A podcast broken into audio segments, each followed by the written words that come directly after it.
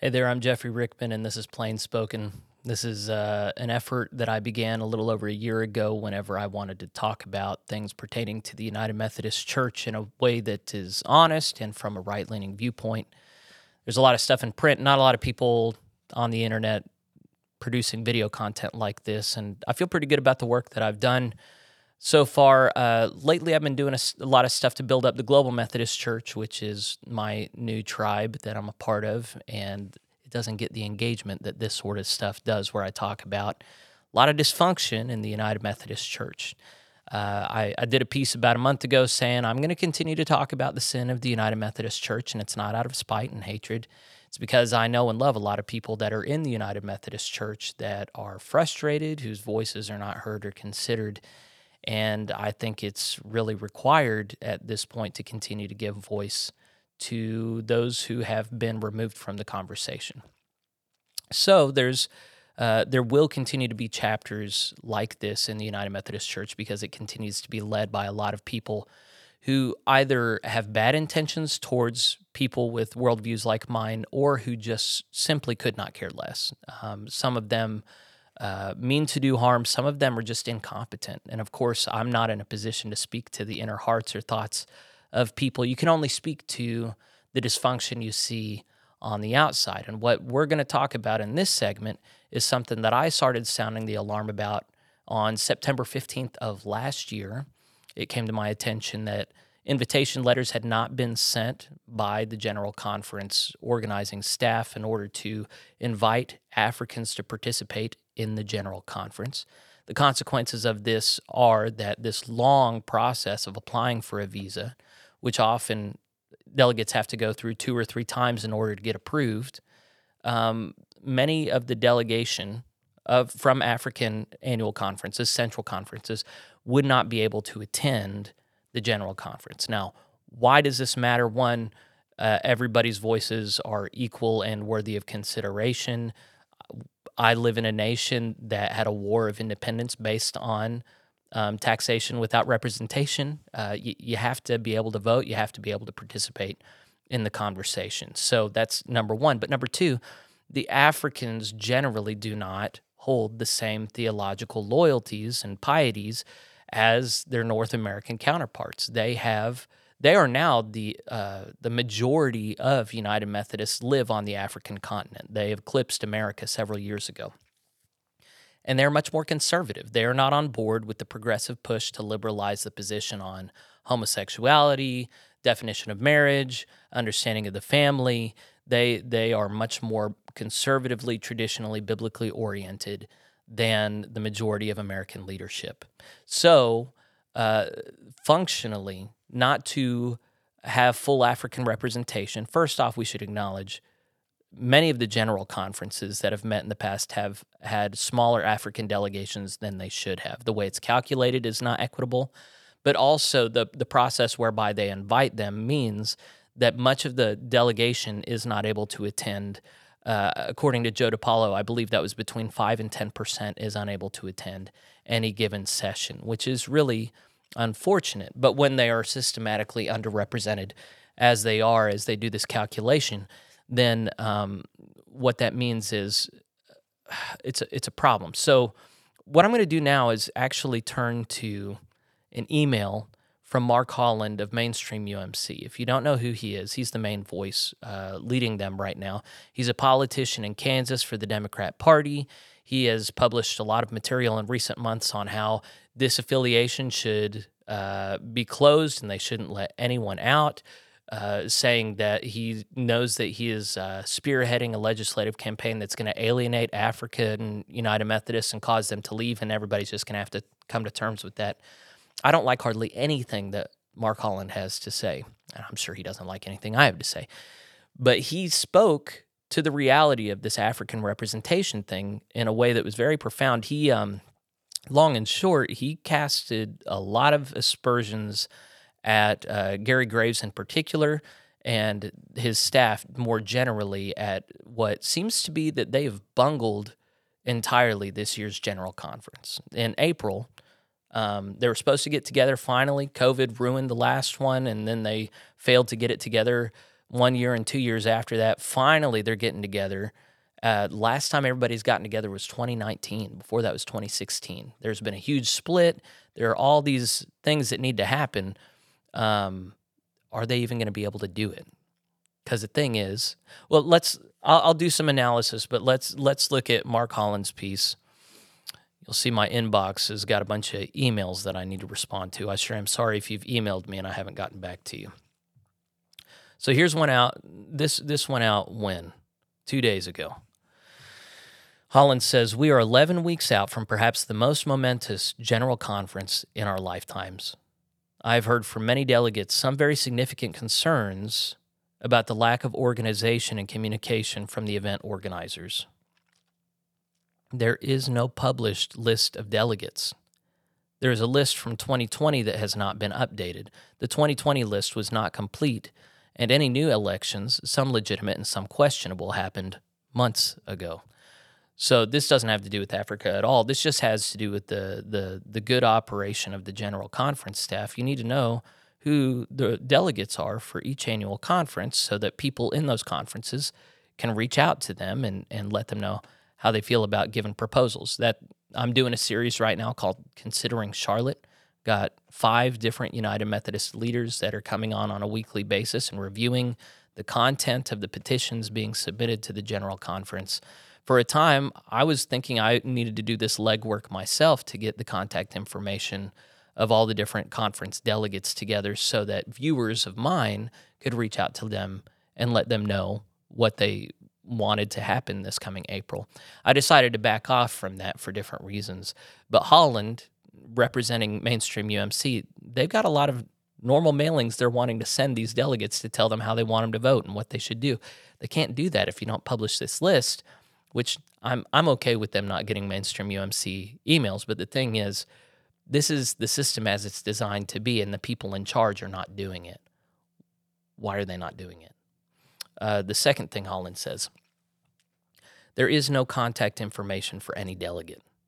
We're able to find the U S delegates and their contact information on conference websites, so the real impact of this is to completely isolate delegates from outside the U S and place them in a communication vacuum leading up to their arrival. This means we cannot communicate with one another to carry out our work.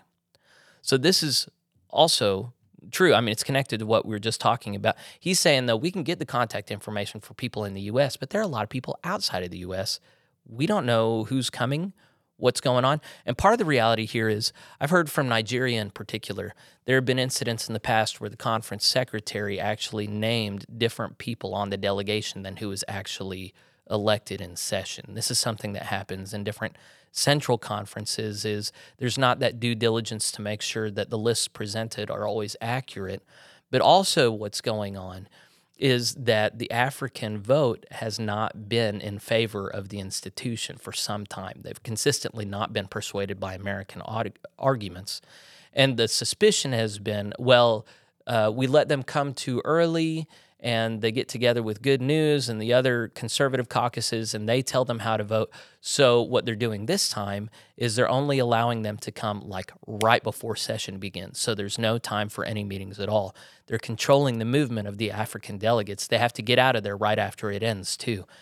And so the, the, they're, they're trying to control Africans by limiting how much information they get and by who they can talk to. And right now they're doing that by not even letting them be accessed by uh, denominational, uh, I'm sure the denomination has that information, but by caucus groups and other people like me or, or you, they do not want those delegates to be responsive to non-institutional entities. And talking to a lot of people in Africa, it does become clear that African bishops themselves want to control the information that their delegates get. You know, um, there, there's been legitimate concern along the way. Uh, okay, these African voices that are on board uh, with United Methodist Africa Forum, which seems to be pretty clearly funded by American sources. Um, these these Africans that are on board with the Christmas Covenant, which seems to have used American um, legislation as a blueprint. You know, uh, these Africans that supposedly had a voice in crafting the revised social principles. You know, they say it time and time again, well, these Africans, they have a voice and they're having input, but they can't seem to generate a reliable list of names associated with those things. And, um, you know, you can't seem to be able to verify that with many of the Africans. And, you know, these these bishops are decrying any institution, any kind of caucus group that uh, spreads information where they are. So it, it starts looking pretty strange, don't you think?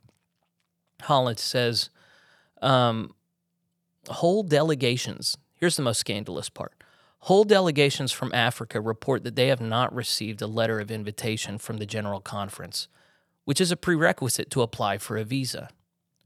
When I reported this in September, um, so there's a legal process that only takes a certain amount of time, but practically speaking, get, getting your appointment, going through the process, reapplying if they turn you down, Um, figuring out the alternate delegates if if uh, the, the first delegate turns down. This takes a lot of time, and the window has already closed for so many.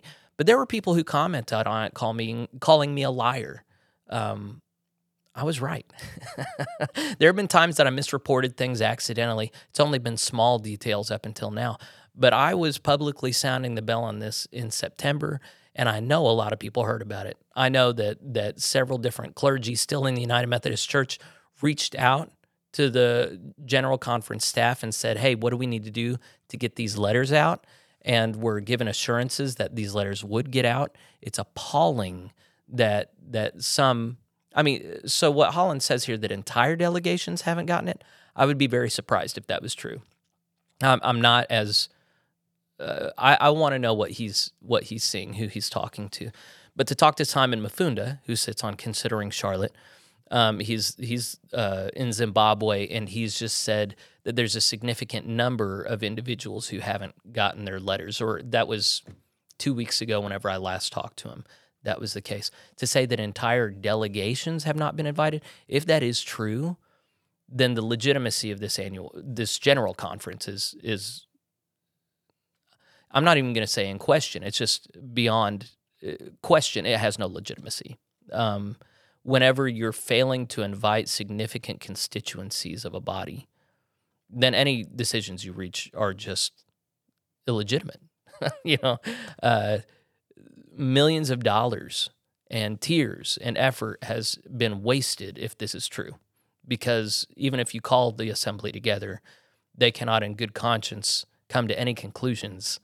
Um, you know, and the, the significant thing about this is Mainstream U M C benefits from the absence of the African voice. But even Holland knows that if they uh, have overplayed their hand here, which it seems that they have, I mean, it, that, that assumes it's intentional. It could be that something something just didn't work out. But especially after, you remember when Joe DiPaolo quit the Commission on General Conference because they neglected to communicate with African delegates to see about COVID vaccines and vac- uh, visa status. Well, after something like that happens, then you you sure better have your eye on the ball and make sure to be including Africans in the correspondence as early as possible. Um, I was told by Simon Mafunda that he spoke with Gary G- Graves directly about this issue several months ago and was told by Graves that they had a concern that these letters could be misused. And uh, the particulars of that I can't recall in the moment, but uh, it is known for a fact that Gary Graves and other General Conference representatives were aware of this issue long ago and for some reason have not been able to ameliorate the situation. Has there been any denominational response to this? Not yet, no. I'm, I'm wondering what it's going to be. Let's, let's go on. Many delegates, U S and abroad, do not have a working delegate I D number that allows us to log into the website. So that's that's more insider baseball stuff, and I, I don't understand that entirely, but it seems like uh, people who've been a part of this system for a while, you know, as General Conference approaches, delegates need to be able to access the information and, and stuff that they need. And for some reason, that infrastructure hasn't been created, even though they've known this is coming for a long time. They've had plenty of time to prepare. Uh, Holland says, many delegations, U S and abroad, have received no flight information for attending General Conference. That's interesting. Many delegations, U S and abroad, have received no hotel information for attending General Conference. And he says, I'm a delegate with the same email address from twenty nineteen, and I've not received a single communication from General Conference. So we are calling on Gary Graves, Holland says, the secretary of the General Conference, to immediately issue a public statement and a direct email to delegates with a process and timeline to address these concerns. Only recently was the updated list of petitions released, four hundred seventy-seven pages of reading bliss. You can find it here. Um, we've also given links to it on the Considering Charlotte uh, uh, segment that we're doing. We're going through actual pieces of legislation if you're curious about that at all. Closing out the email, Holland says, um, here's the website for General Conference. It's still called General Conference twenty twenty. And here's a good piece uh, for newcomers, and I, I didn't see what that reference is. So um, attaboy for Holland for caring about the Africans, even if his, his uh, reasons for doing so aren't pure. I mean, who is pure? Um, this is very concerning.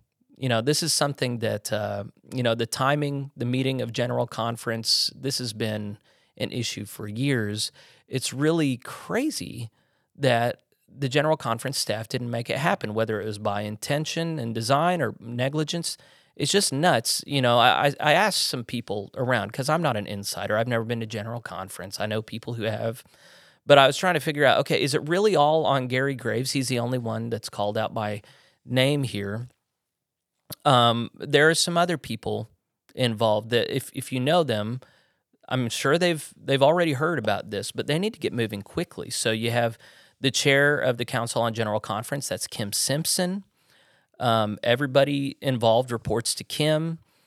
Uh, there's also the chairs of the executive committee. There's um, Bishop Tom Bickerton, who's been involved in the creation of the, uh, this situation. Uh, you've got Gary Graves, of course, and then um, there's the General Conference business manager. Her name is Sarah Hotchkiss. Uh, there are a lot of people involved in this. This is not just Gary throwing it together and trying to get these lists together. There's there's a General Conference staff. This is where, if you're a United Methodist, your apportionment dollars have gone to to ensure good functioning of this. And it seems to me and many others that the people in uh, the driver's seat either are just, I mean, as a conservative uh, who's against Uh, uh, big bureaucracies, like this is this is just one more instance of look how a bureaucracy doesn't work. You know, bureaucracy is a top-heavy institution, just doesn't work. But um, I would be especially frustrated. Well, heck, I mean, a lot of my money that I gave in apportionments did go in this direction, and uh, I, I would rather that General Conference happen in a functional way and that people could have the conversations that need to happen. But as it looks like is going to happen, you know, Lonnie Brooks called this out. He also sits on the Considering Charlotte crew. Um, there is going to be no legitimacy to this General Conference if there is not enough African representation. They're already woefully unrepresented, underrepresented, based on how they ca- calculate the number of delegation uh, delegates. Um, if they do anything other than immediately adjourn whenever they get together, which is it's millions of dollars have already been wasted. But if they make any decisions without the African voice being considered, that is just appallingly um, classist, racist, American-centric, colonialist. I don't know. We could use a lot of words that approximate what it is. It'll be an illegitimate decision. So I, I don't yeah, I don't have a crystal ball. I don't know what's going to happen. It could be that Holland is completely off base and a bunch of people in Africa are lying and everybody's invited and it's going to be great. That's... That's not really an option. I already know too much about African voices being excluded and manipulated, uh, attempts to to buy them and control them.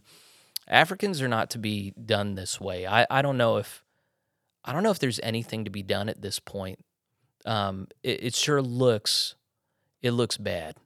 So um, I, I've said it before, and I'm going to continue to say it. I don't want bad things for the United Methodist Church.